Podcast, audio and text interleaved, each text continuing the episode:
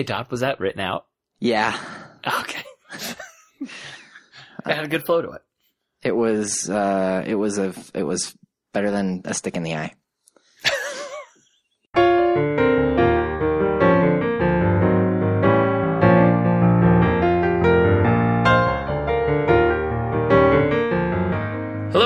Welcome to the Protagonist Podcast. I'm Joseph Drowski here with Todd Mack, and each week we look at a great character and a great story. Today we're talking about Lance Kilkenny in Kilkenny, the 1954 novel by Louis L'Amour. Uh, the character of Kilkenny appeared in a couple other novels and several short stories, but because L'Amour reworked and rewrote earlier stories, it's hard to give a, a specific timeline of the character's appearances. The titles of the other shorts, uh, the other stories are the novels "The Riders of Lost Creek," "The Mountain Valley War," and the short stories "West of Dodge" and "A Gun for Kilkenny," and the novella "Monument Rock." La- L'Amour wrote 89 novels, 14 short story collections, and two nonfiction books. That's a lot of writing. Yeah, he was uh, prolific and um, great, in my opinion. So, Todd, how did you come to this novel? Uh, I think I can safely say that Louis L'Amour was my is my first kind of literary, I don't know, love or obsession or, or something. It was the first novel, the first novel that I read that was sort of an adult, a, a- novel written for adults. Uh, was called um, The Empty Land. It's a novel by L'Amour, and uh, I felt I felt very grown up when I read when I read it. Love and romance and lots of gunfighting and and uh, fist fighting, and it just felt um, I felt like I had turned a page. I had never read anything quite like it, and uh, and I wanted more. and um, I think I've read. I I know I have not read all eighty nine of L'Amour's novels, but I have read many, most of them for sure. And this this was all during like elementary school and junior high uh, I would get anytime I would get money, I would take it to the used bookstore and pick up uh, L'Amour novels. So I have a Which pretty. I'm guessing there were many to choose from. There are many to choose from, and they're very cheap. And I have uh, quite a collection. It's one of my. It's one of the collections that will never that will never go until I bequeath it to some uh, descendant who will then take it to the DI probably. But but for now, uh, yeah, I I, I Uh, really for like our my non-Utah listeners, uh, the DI is Goodwill. Goodwill. Yeah, it's a thrift store um, in Utah. So, uh, so yeah, I was I I was a huge L'Amour fan uh, early on. It was really influential in uh, my formation as a reader, and Kilkenny is one of the characters that stands out in my mind um, among a lot of really great characters that that L'Amour created.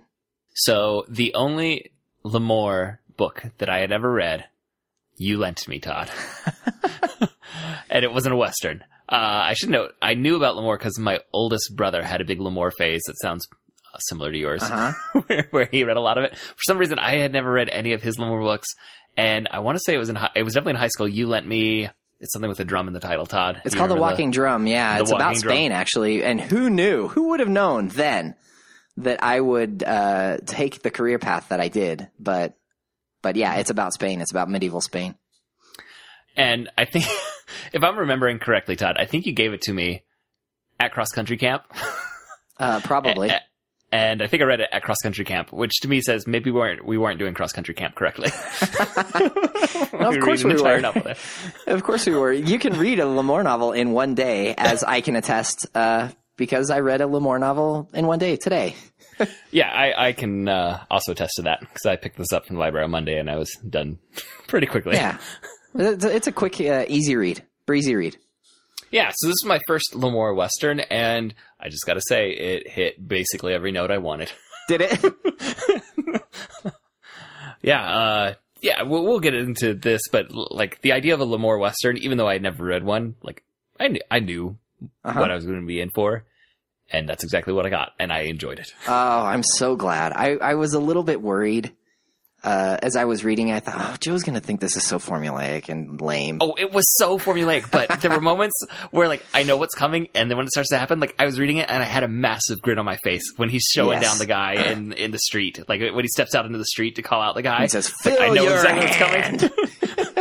I knew exactly what was coming, but I like I had a smile as I was reading this action. Yes. even though it you know it wasn't surprising. There weren't huge twists. It was just fun.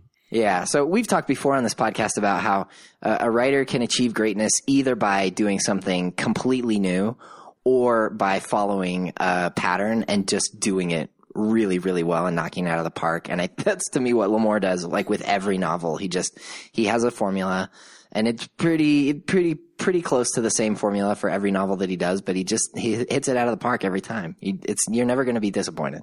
All right. Well, quick, short synopsis, uh, listeners.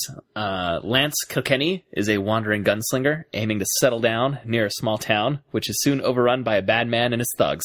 Guess what happens next? if that sounds interesting, you might want to go read Kilkenny. It's my copy, I think, was only like 125 pages, and it's a pretty quick read, but it's a pretty pleasant read too. Uh, you can get it on uh, Kindle. You can get it on Amazon. You can get it at your local library. You could get it at your local used book store, I'm sure. Uh, before we, we move on, uh, we'd like to remind you that you can support our show on Patreon. Some of you may be wondering, what is Patreon? What is this Patreon that these men speak of? Well, dear listener, one of the things that makes podcasts great is that they're free for you, listeners. But did you ever stop? We, we want to take that away. but, but did you ever stop to wonder how is it that we can support this awesome entertainment? If if uh, if you listener aren't paying for it, then who is? Well, the answer is us. We pay for it. if you don't pay for it, we pay for it. And uh, that's not always easy. So that's where Patreon comes in. If you go to www.patreon.com slash protagonist, that's P-A-T-R-E-O-N dot com slash protagonist, you will see that we receive exactly $18 per month from you, our dear supporters, for the work that we do here, which is exactly enough to cover the cost of hosting the podcast. Uh, thank you to all of us, to all of you who have helped us get us here.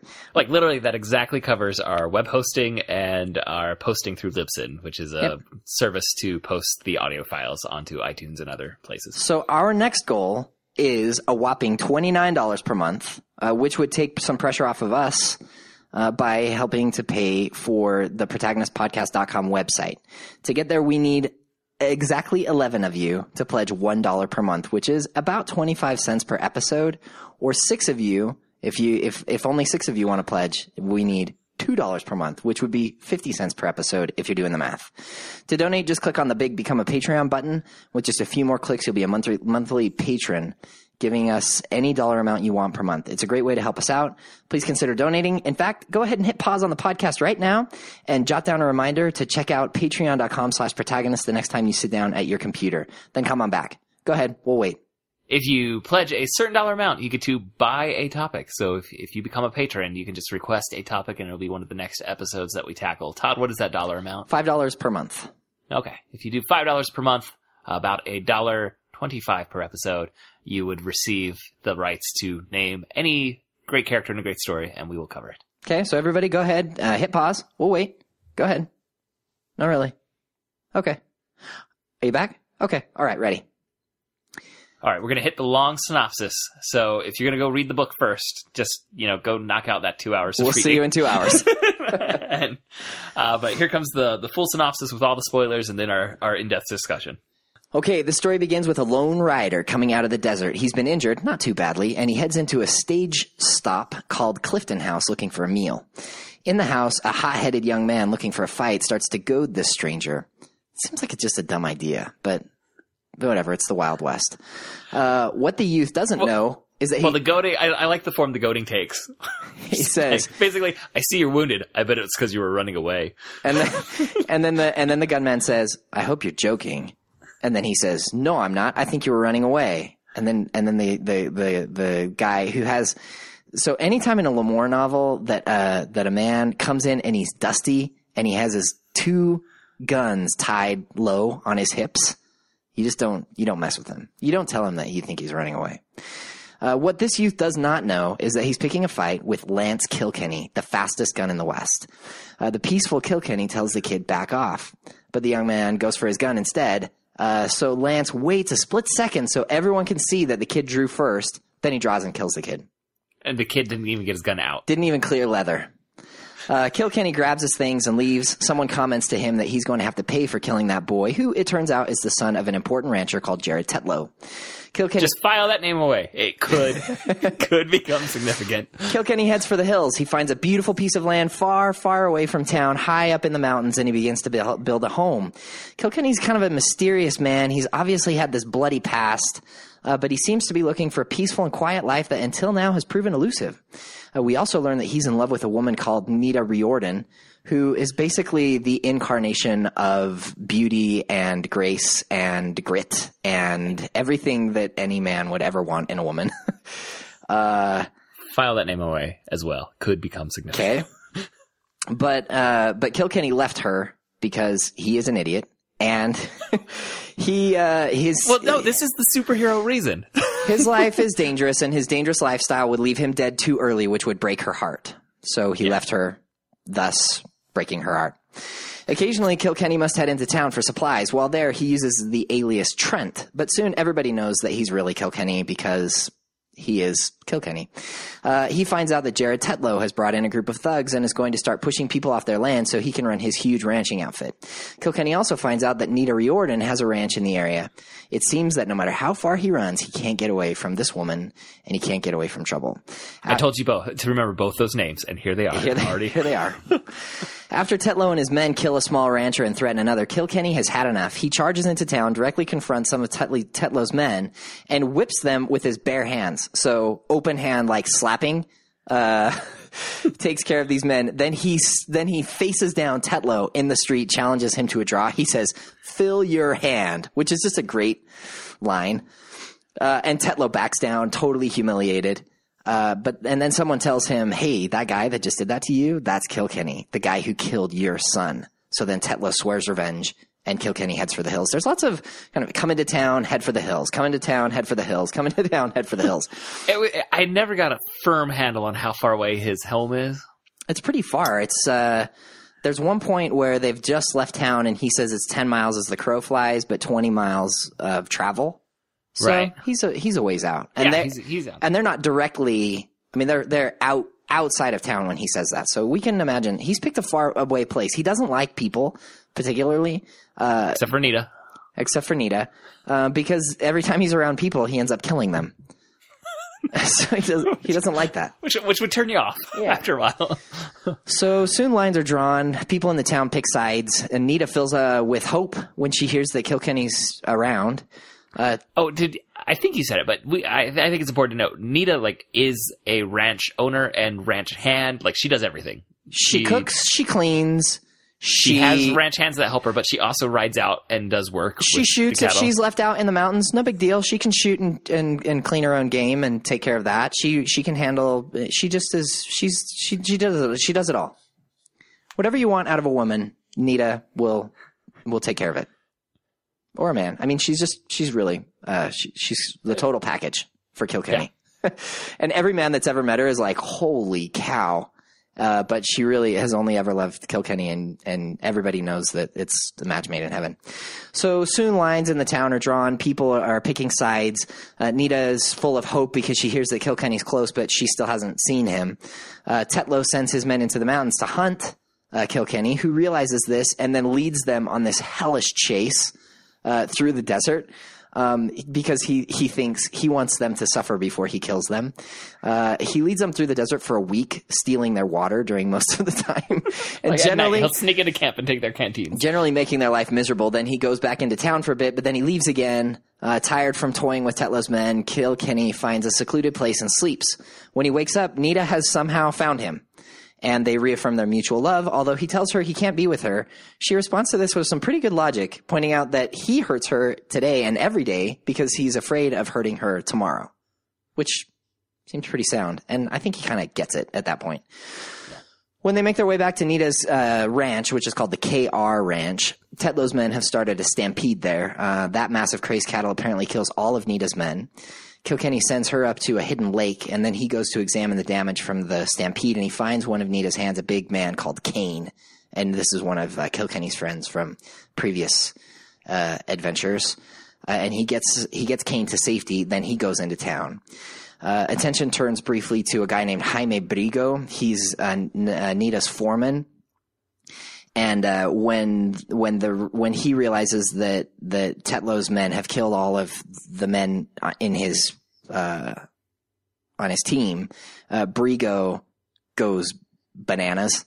And uh, he's a Yaqui Indian, and anybody who knows anything about the Yaqui Indians in Mexico, uh, they are like crazy good fighters.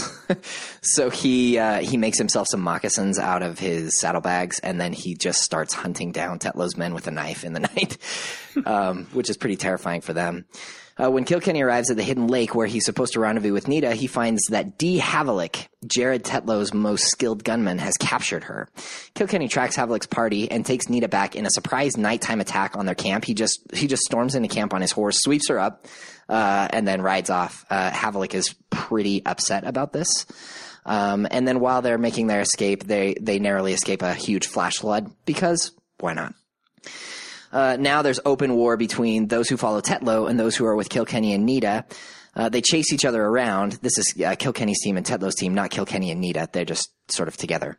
Uh, and they skirmish for a while, uh, but in the end, Kilkenny and his friends, the sheriff, the marshal, the lawyer, the doctor, and a few ranch hands are able to clean things up. They throw Tetlow in jail.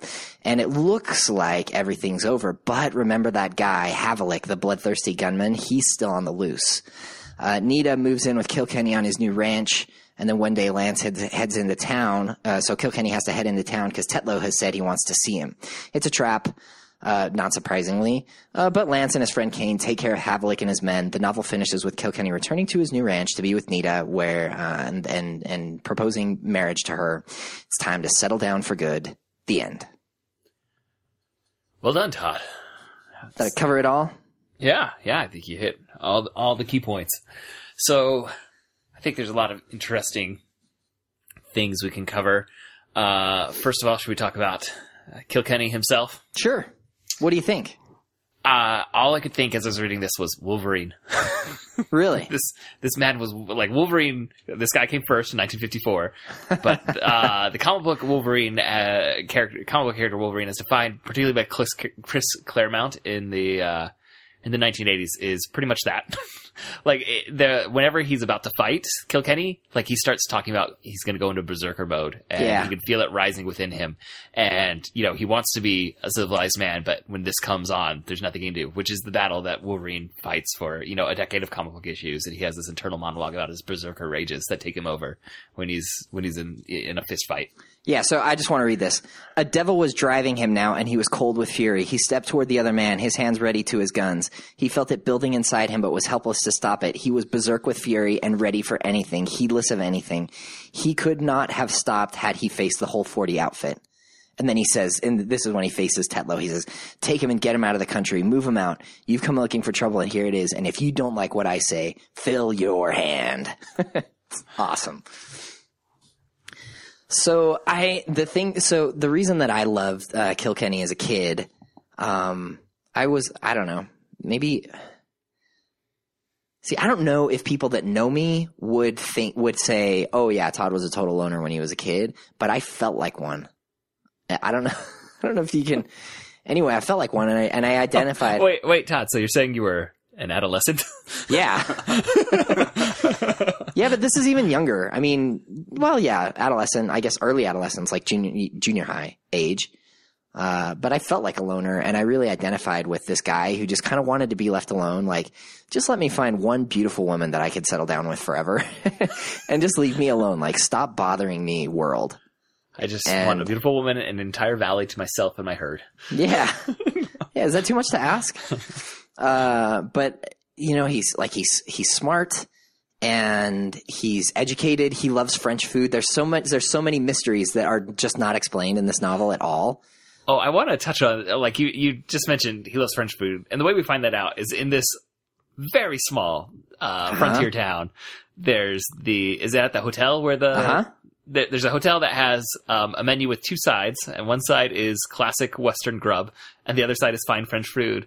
And Kilkenny sees that and he immediately orders from the French food side, and the chef is just delighted. He loves to cook his French food. Because he's French. he's French, and he, he's like, I. Everyone always orders the the frontier grub, but when I get the mm-hmm. chance to make my French cuisine, that's what makes him happy. Yeah. Is, And is, is this like a secret backstory thing where like Kilkenny did in fact spend five years in France or something like that? Well, Do- it's never like, Or explained. does he have a mystery? Yeah, it's background. it's never explained really. We know that he served in the in the American Civil War. Because uh, speaking of connections, there's a, a man who he saved is the town drunk, Right. who, who sides with him So this is the lines are drawn. this is this is L'Amour's Western U.S. and I I get the impression that it's I mean it's obviously it's romanticized, but he also did do a lot of research. He traveled around the West a lot. Um, my impression is that he he writes about specific places, but but L'Amour's West is is different from well, different from the way that we may think about it in that it's huge, it's vast, but there are always connections with people. This the uh, this idea that he finds like the farthest away corner that can, he can possibly find, and then it turns out that not only is the woman of his dreams just happens to be there, but also the guy whose son he just killed like two weeks before is And also a man there he saved during the and Civil the man whose life he saved during the Civil War are all in this little town. But L'Amour gives us this impression that even though the West is huge, it's like you can never really escape from the people.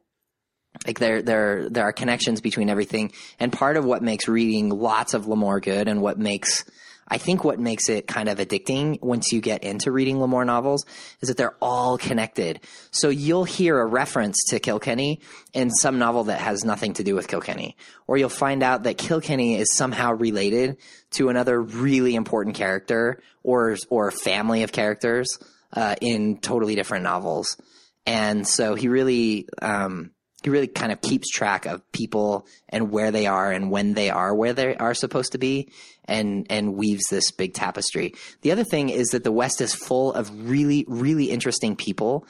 Um, so you know, there's the French chef who has you know this this really fine French menu, uh, but he also happens to be really good with a gun and mostly just wants to cook. But when it's time, you know, when when everything hits the fan, then he's the guy that you want to have on your team. Uh, lots of these uh, L'Amour protagonists have um, Plutarch and all kinds of like philosophical and poetic books in their saddlebags, just because, like, why not? Um, so, so it's not surprising to see really educated uh, people in L'Amour novels. He likes to write characters who are smart and and well read and have these mysterious pasts, but he doesn't bother explaining at all. Todd, my copy of this book uh, has a very detailed map of the canyons in the area that he describes. Oh, really? book have- No, Yeah. it doesn't. I love detailed maps. Really? front of a book. I love it in fantasy books. I love it in Do you love it as as you love watching um, how they hide pregnant women in uh, in sitcoms? Is it Not quite that much. but if this was a uh, an interior map of like a secret base and a superhero, that I would love that much. Okay. Like when they when they give like the side view of the mountain base of GI Joe. That sort of the cutout. yeah, the cutout. Yeah, side view. That's up there with finding how they're hiding the the actress is pregnant in sitcoms. so? when, was it when Joseph says this is a detailed map, like it is a topographical looking map. Like it, it it's not in color, but it has the you know topographical gradations drawn in in pen. so? Did and you this is- did you find yourself referring to it? I did, yeah, because it has the town's name and some of the the canyons that he mentions by name. Mhm. Uh, which this is southeastern Utah. Which, if you've ever been there, the canyons are insane. and I have to say, Kilkenny, for a man who just wandered into this area of the country for the first time, he gets to know it pretty quickly. Yes, he does, and he knows the names of everything. That's what's so surprising to me. He's like, and there's Blue Ridge, and there's Horse Horse Draw Creek, and I'm like, who told you? yes. Do you have a map? Do you have this detailed map? Or does he just maybe he just makes them up? Uh, yeah, but he also like when he does this qu- crazy chase, like he's planning where he's leading these people Oh, to. Like, so how long good. was he was he exploring these canyons Yeah. before he went into town for the first time? Well, he does spend a lot of time, uh, and this is this is sort of across the board for all L'Amour protagonists. They will spend lots of time exploring their surroundings before because they know that they're going to be in a tight spot. So it's not surprising that he finds the hidden lake. It's not surprising that he checks out the desert country. Um, and he does have a lot of time while he's building that house to just explore. I mean, there, there's a lot of time that goes by in, in a short period of pages where he's found his this piece of land that's way up in this hidden mountain valley, and he's building a house there, and he has time to go around and explore. And because of who he is, you know that he's looking for. Um, do you think you could build your house a house by yourself? Um, no, not not out, not with my bare hands and rocks, like an awesome, cool ranch house. Yeah, it, it sounds like he's he's carrying some pretty big rocks around to just build, Yeah. and he's cutting them and shaving them to the perfect size. I don't have that skill set myself. It's yeah. yeah. So, but he's he's not just a killer; he's a builder. I mean, that's what he really wants to do is settle down and build. And that's an interesting tension for Western heroes, but I, I mean, we've talked about this before. It, there's an American tradition of the outsider hero who Mhm. Wants to be part of society, but doesn't fit into society and uses the tools that are outside of society. So the violence and, you know, the underworld connections in film noir and all these other things, things that don't belong to society, he uses those to protect society. But the character himself never really belongs. And this one's interesting because it ends with him belonging, but because there are sequels, I'm going to guess it doesn't last.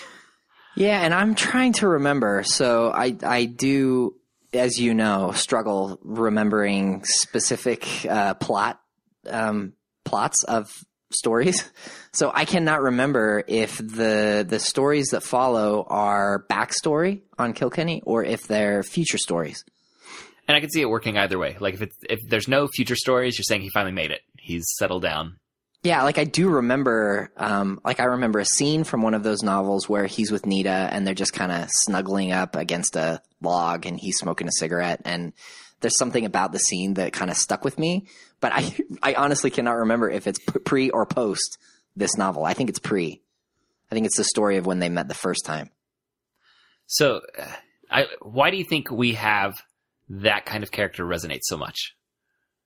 The one who is protecting society again with the rules of the outsider, you know, with the techniques of the outsider, uh, and never quite succeeds. So we have it with the, the cowboy is a clear and iconic version. Before that, there's the frontiersman, but the the film noir, you know, the detective, the private eye, Uh huh. uh, who's not part of the police force, su- superheroes all the time. And these are Okay. all, I mean, L'Amour wrote every single one of those types of characters. So he has, Yeah. he has a short story collection called Hills of Homicide that's noir.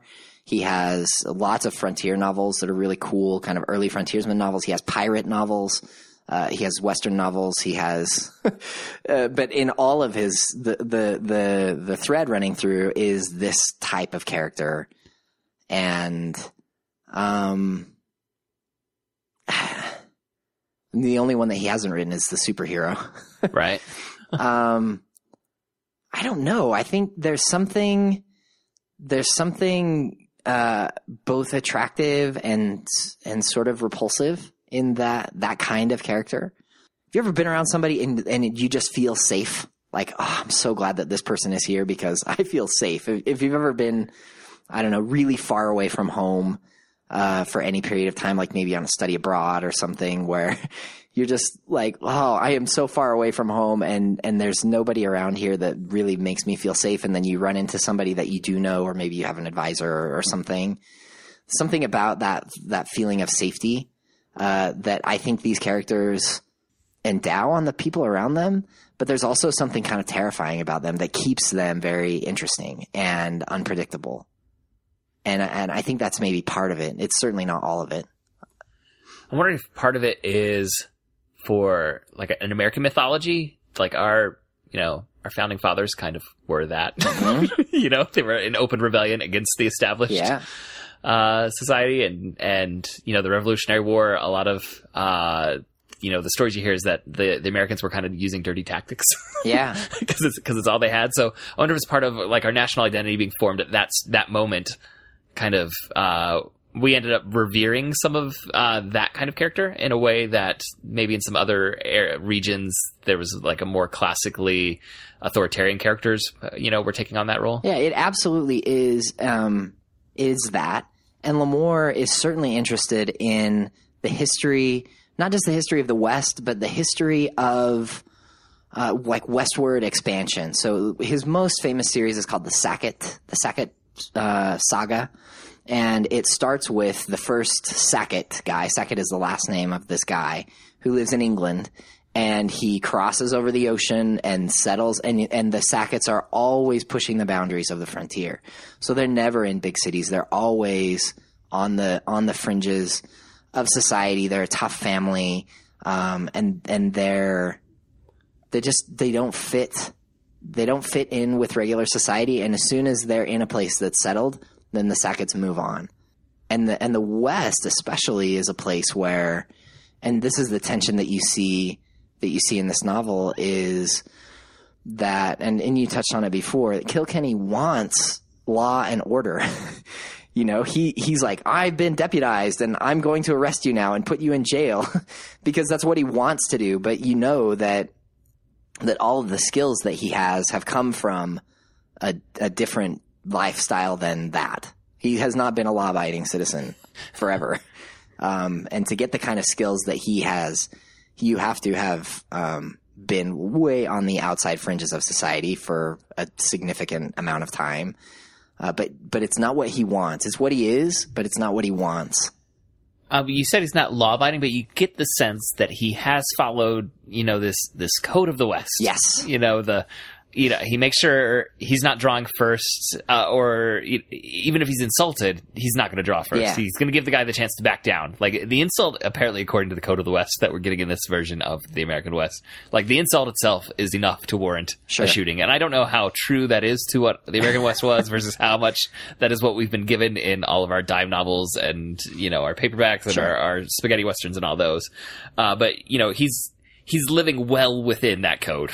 you know, he's, Yeah, he's not on the edge of that. I don't want to intimate in any way that Kilkenny is a criminal or that he has been. There are characters in this novel, and even uh, so, Dolan is uh, Kilkenny's friend, this guy that he saved his life, and Dolan is for sure a criminal. And he says, like, I wouldn't mind uh, holding up a bank or staging a a, a stage robbery. I think he was. Just, I've done that a couple times. I've actually done that, yeah, and and like I I uh, have a an un, pretty unsavory crowd around me. I love that the that the bar where all of the unsavory crowd is called Savories.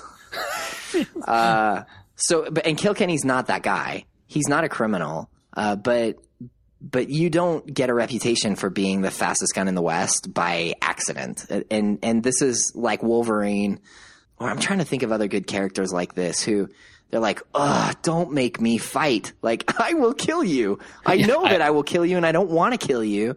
But he also can't walk away from it, right?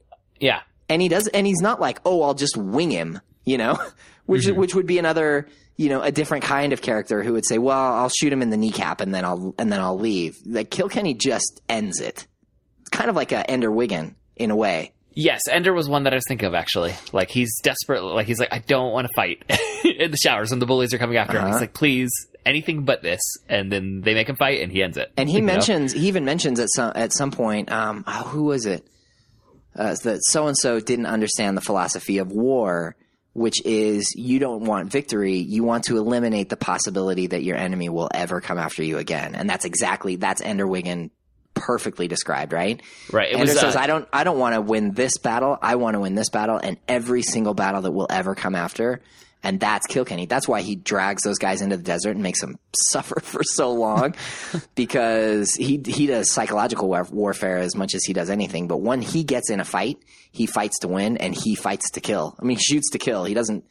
Uh, you know, it's not this Green Arrow thing where he's like, well, I'll just you know shoot their weapons out of their hands. Depends on which season of Green Arrow. You're well, yeah, um. It well. It also made. It was Tetlow who. Um. It was when he had run everyone that was on uh, Kilkenny's side out of town, and he'd taken over every ranch, and his his you know his cattle were grazing everywhere.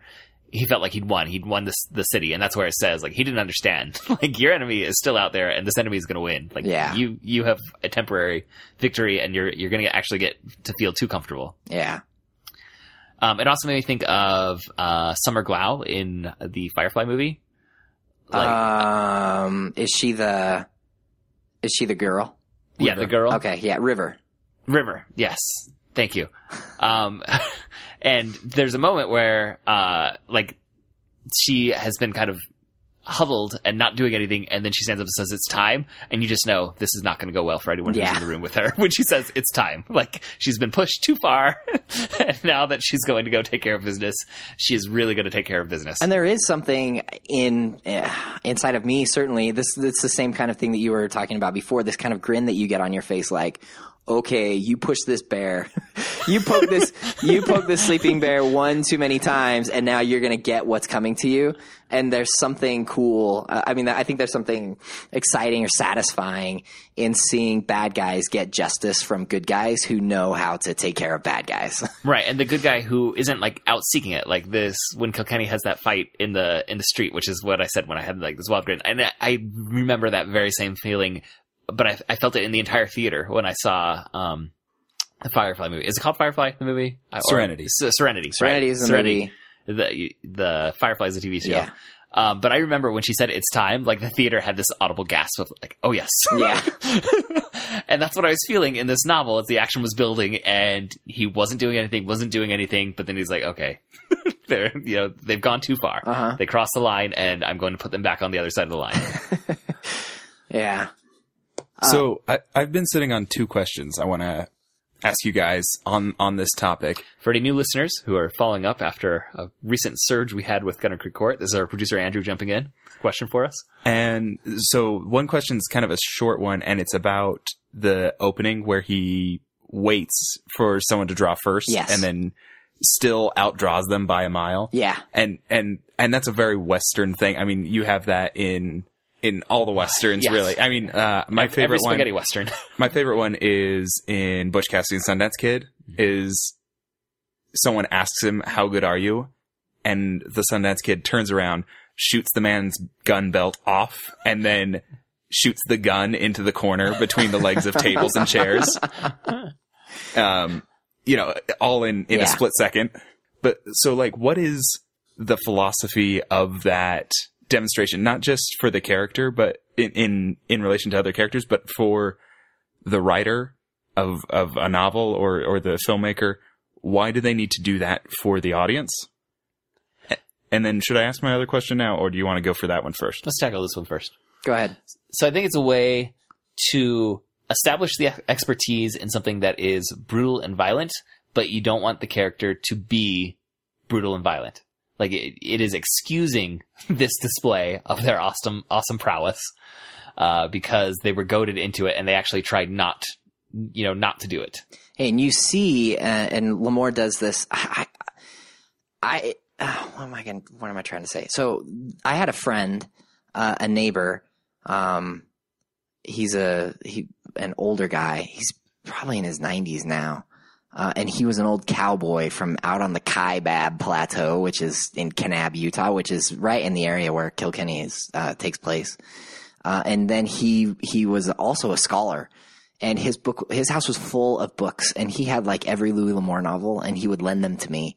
And then we'd go and we'd talk about it and talk about philosophy and the West and stuff. And he told me that he took a group of, um, scholars on like a camping trip and he was reading a L'Amour novel to them in the in the evenings around the campfire. And at first they were all kind of skeptical, like, oh, this kind of dime western.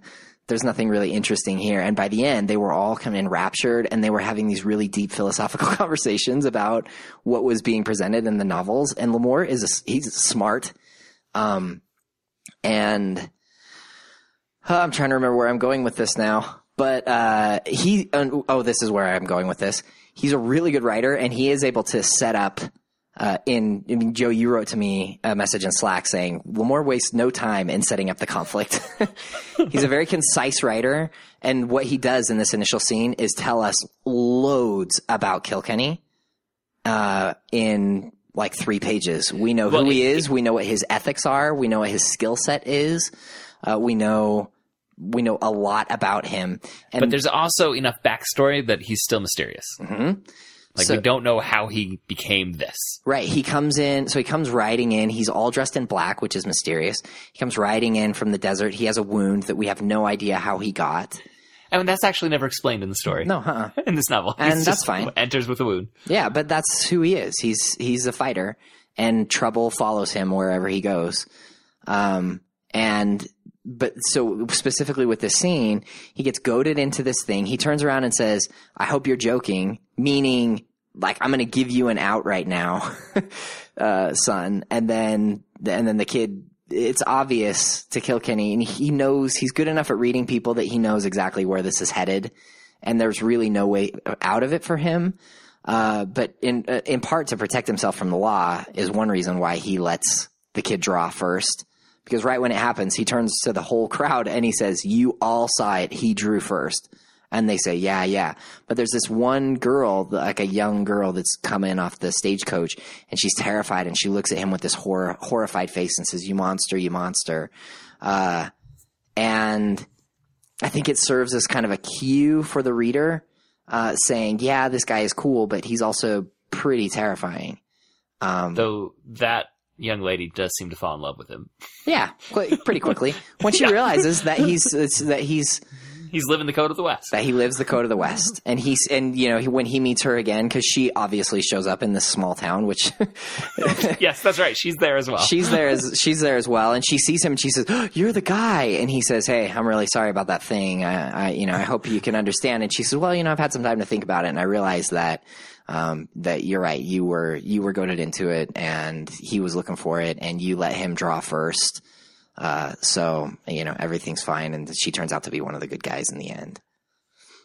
So, so I think it does something. I think that it shows uh, this code of ethics. Um, it also protects him from the law, uh, and that's important, you know, moving forward because because Kilkenny wants the West to be settled, but he wants it to be settled in the right way. Tetlow wants to settle it by having huge ranching outfits, and Kilkenny wants to settle it by letting uh, regular people have small ranching outfits and not be killed by big ranchers. Before our producer Andrew gives us the second question, I wanted to say there are some interesting asides about what America means. Yes. As uh, you get this, uh, you, you get Tetlow's philosophy contrasted with uh, Kilkenny's, and Kilkenny will think, you know, that's not the war we fought for. You know, we didn't fight Uh-huh. so that the big man could just ride in and establish an aristocracy here. Yep. Uh, like America is about everyone having equal opportunity at all times. Small business owners, right?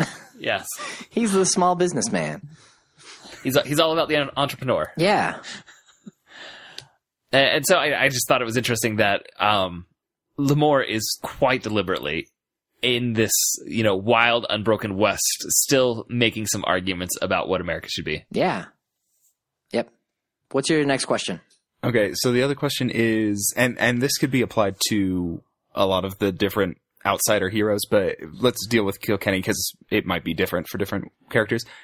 What is it about Kilkenny that allows him to have all of the skills of the lawless without having ever become lawless himself? I mean, he has every skill that all of the bad guy characters in this novel have. Huh? and he has it because he's had the same experiences they've had. And he and he's had those experiences in a way that none of the other townspeople will have had. That's what makes him the hero what makes him capable. So why is he able to have all that experience and not become tainted i guess in the same way In this novel, particularly, there are. It's often in a L'Amour novel that you'll see a bad guy whose skills equal the good guy in almost everything. And in this novel, we don't see that. Uh, Havlik is as fast as a gun, is as fast, possibly as fast with a gun as Kilkenny is, but he doesn't have any of the other skills of tracking uh, or um, you know frontiersmanship that that Kilkenny has. Um, so we know Kilkenny fought in a war. So he's a leader because I mean he understands tactics because he was uh, he was um, an officer in the in the army. Uh, we know that he has spent significant time uh, among Native Americans.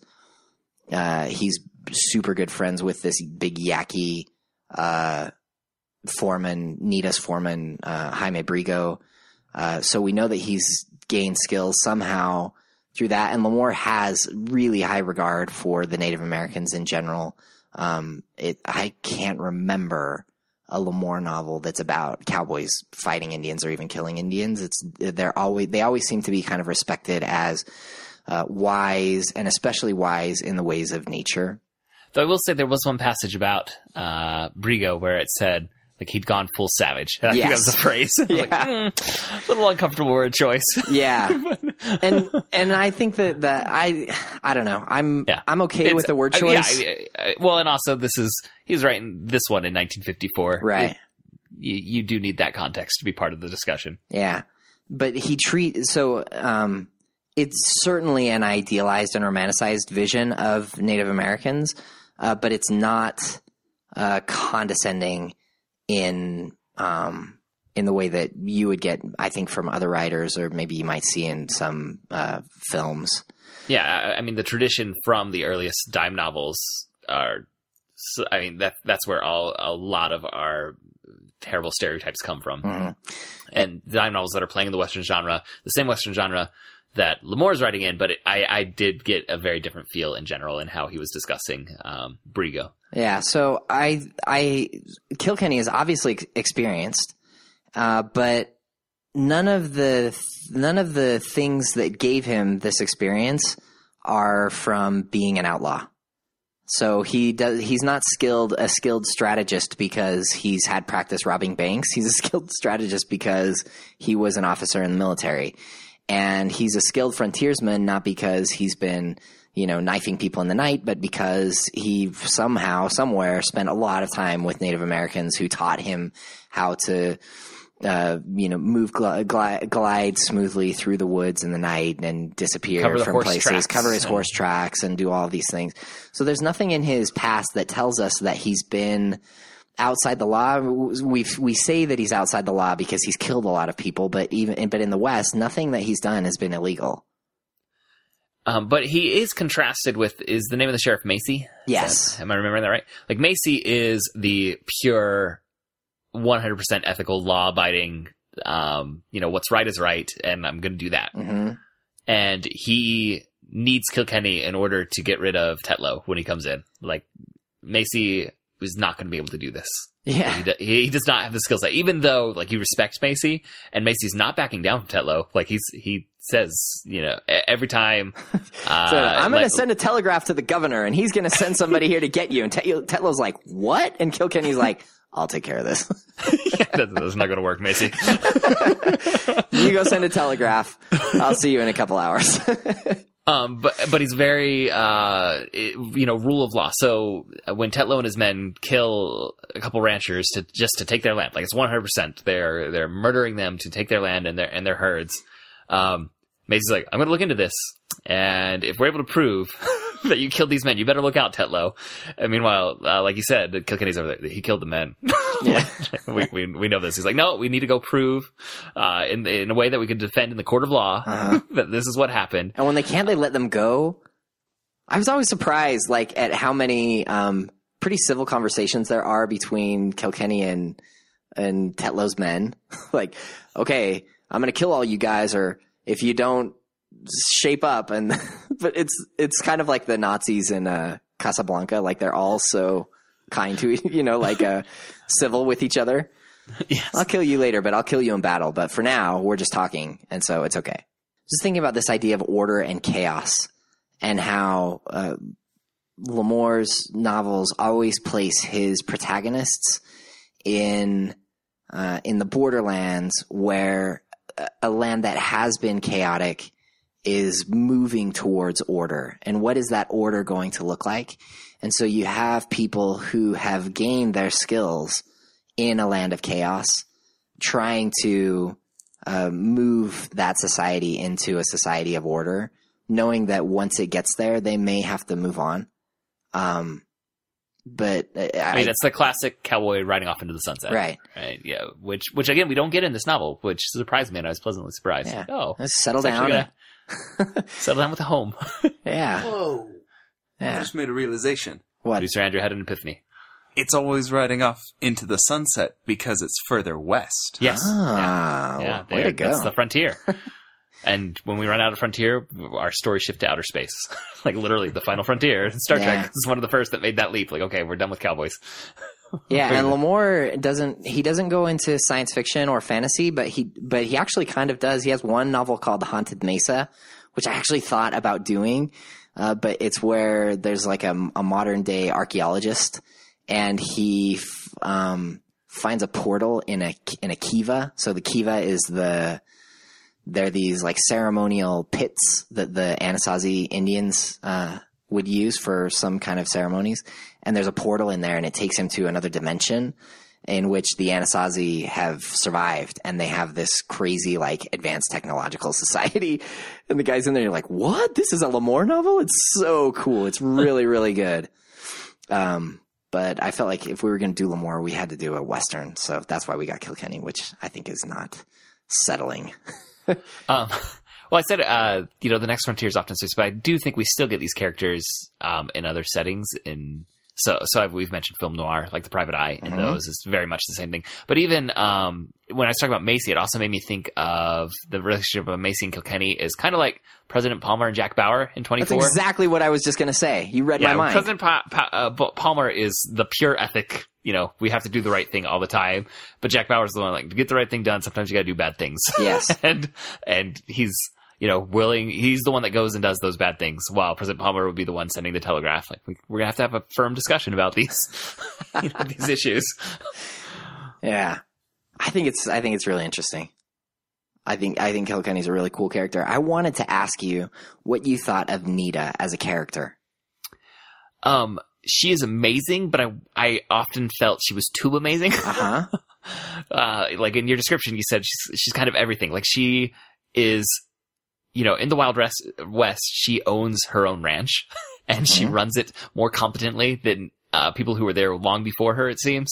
hmm Um, like she even bought a failed ranch and made it so much better in in every sense. Uh-huh. Uh, and she's almost she's almost too idealized. So did you think that as well, Todd? That she's almost too perfect? Well, I admire L'Amour for creating uh, strong female characters.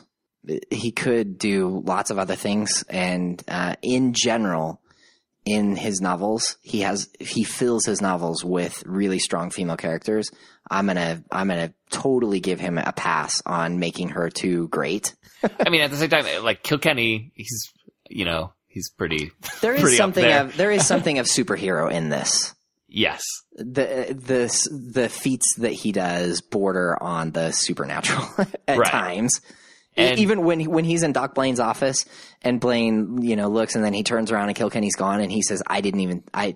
Not only did I not see him leave, but I didn't hear the door open or close. Like It's it, a it Batman and feels Gordon like moment. yeah, it feels like magic. Um, and so uh, they are I- I- kind of larger than life characters yeah, both of them. and Kilkenny the only and woman Nita. the only woman that could be good enough for a man as perfect as Lance Kilkenny is Nita Riordan, I think.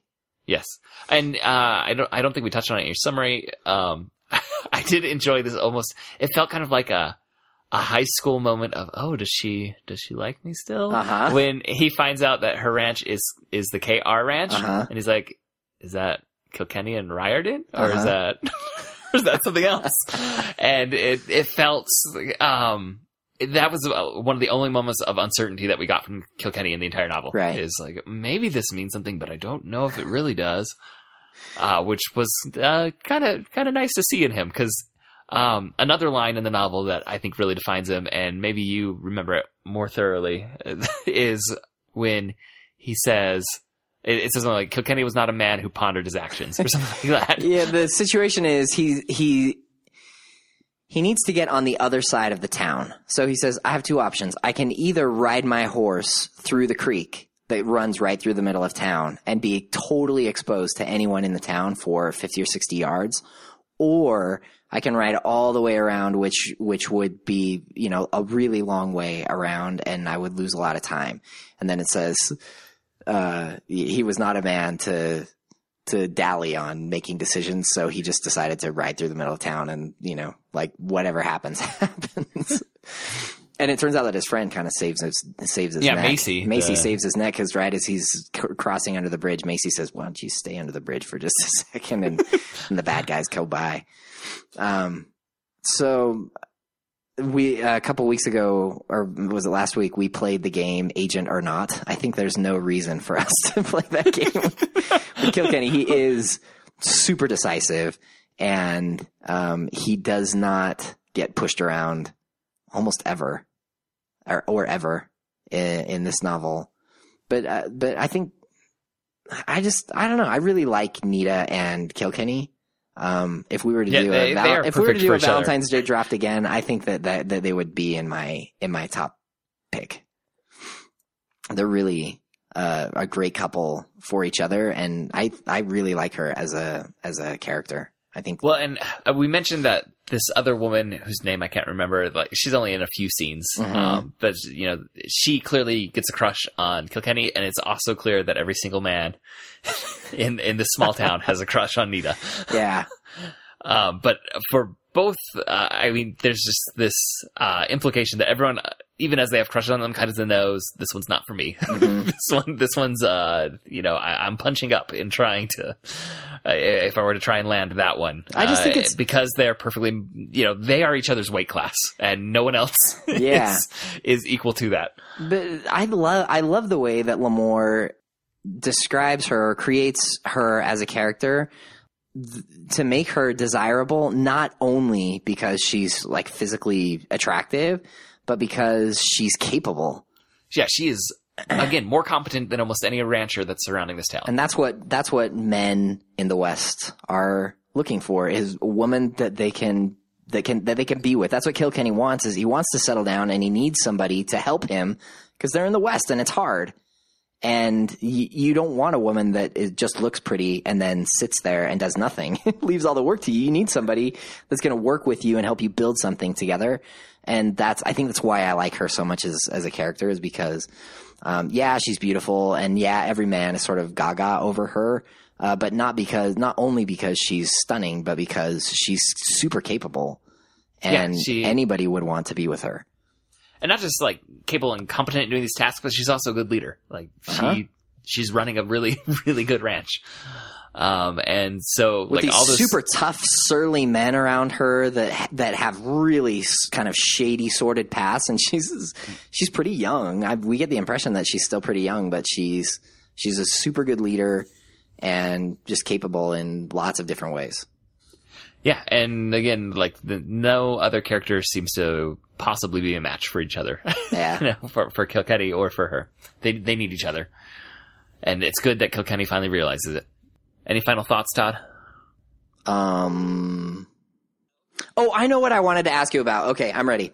I wanted to ask you about this conversation between Nita and and Lance when they meet the, for the first time. So he he's just come back from his desert excursion with uh, Havlik and his men, and then he crashes and he wakes up and she's there, and it's not entirely clear how she found him, but Yeah, this almost uh, is like what you said. Some of these character traits are almost superhuman. It's like they had a superhuman attraction. Like she just knew yeah. knew he was close. She sensed his presence. So then they have this conversation, and and he says, um, she says, you know, Lance, you're the same. You haven't changed. Are you saying that or asking that? Both. You're the same as I see you. I don't know what you're thinking. Uh, and then he says, uh, you're so beautiful it hurts. And she says, hurts who? Not you, surely. You ran off and left me. I can hardly believe that. You're the only man who ever ran away from me, Lance, and the only one I ever wanted to stay. And then he says, you still mean that? She says, I, I said it, didn't I? and then and then he says, um, "I'm not gonna, uh, you know, it's it's it's no good. Uh, you've too much to waste on me. I'm a drifter, Nita, a saddle bum, a man with a gun and a few days, weeks, or months to live. It might come tomorrow." And then she says, "It might, but don't you think I've thought of that? Don't you think I know?"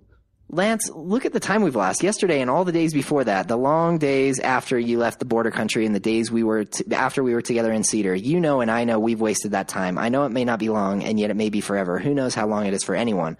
All of us, all over the world, all of us walk along a thin edge between life and death, and it takes so little for us to fall.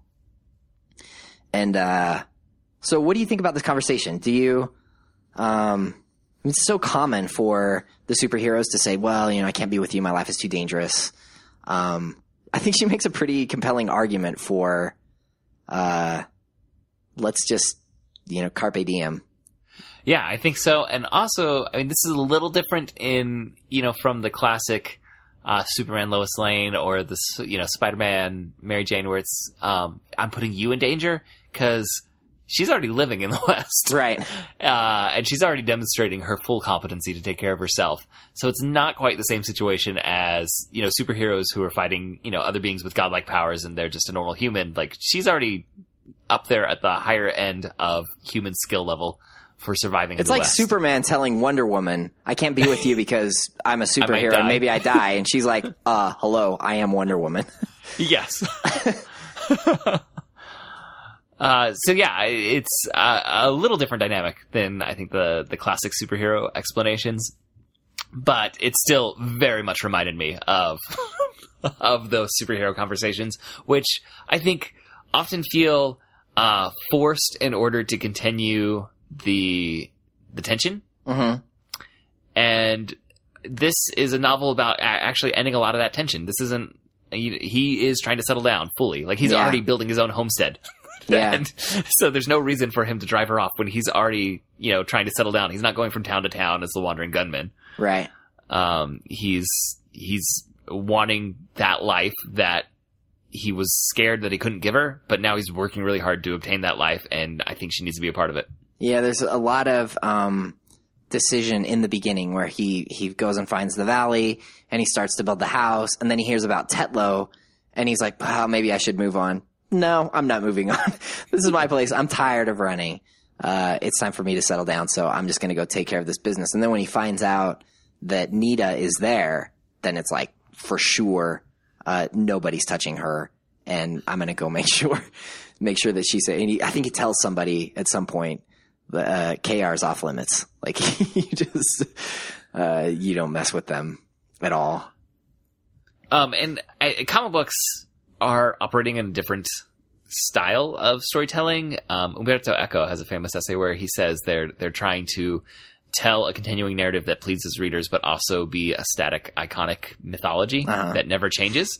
And so, for the superhero relationships, you know, with with their their love interests, they need a reason for it to stay unfulfilled. And this novel isn't trying to do that. Yeah, you know, this this novel wants you to feel fulfilled at the end. yeah. All right, Todd, before we wrap up, there's one comment on our Facebook uh, post that you made Oh, great. uh, asking for anyone who wanted to say something about Kilkenny or Louis L'Amour. And it's from our listener, John, who said someone should do a study on how many times willow bark aspirin water was made in the complete works of L'Amour. Which, uh, I, I kind was it mentioned in this one? I don't remember. I I don't, don't. think I don't so. remember in this one, but um, I certainly, in my familiarity with westerns, know that willow bark aspirin is a common thing. yes. it's the sign that you know how to survive in the West, but it seems like everyone knows it. So, like it's the it's the sign of your base level competency to be on the frontier. But every frontier or cowboy that I've ever read knows about it already.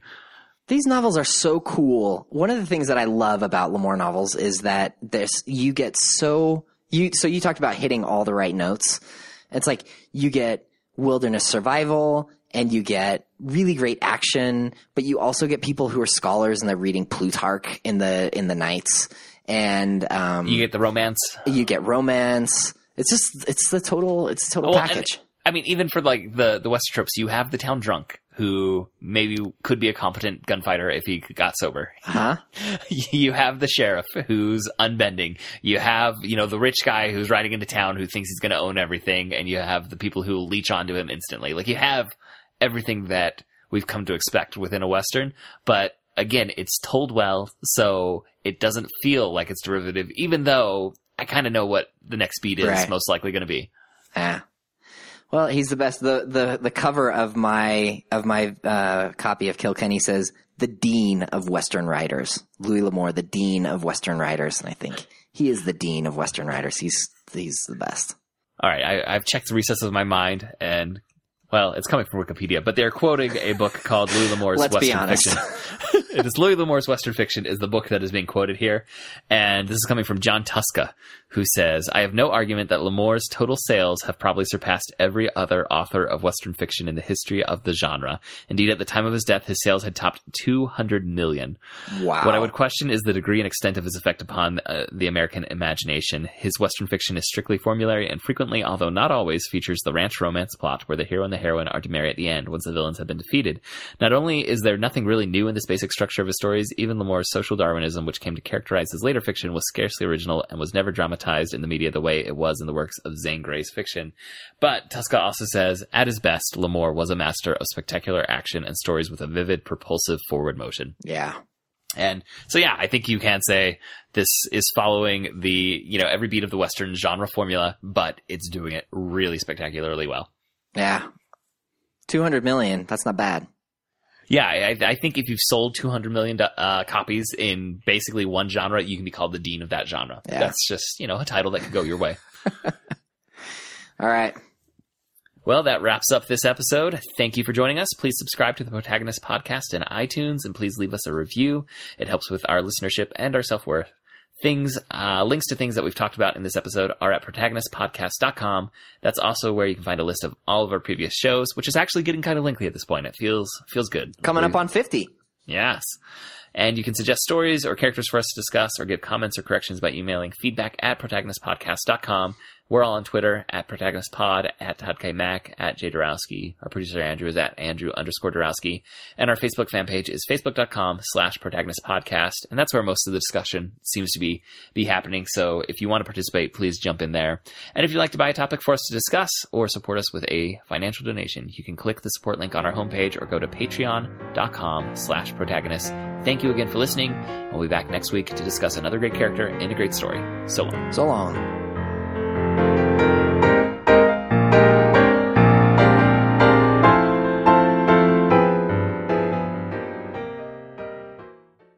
So, uh, Todd, how did you come to Kilkenny? Well, um, what? How did I come to Kilkenny? Well, Kenny and I, Andrew started stifling laughter at the side, and I, Kenny and I, Kenny's always been a thorn in my side. Kenny had to go. That's how I came to. That's All right, how let I came let me to ask that Kilkenny. again.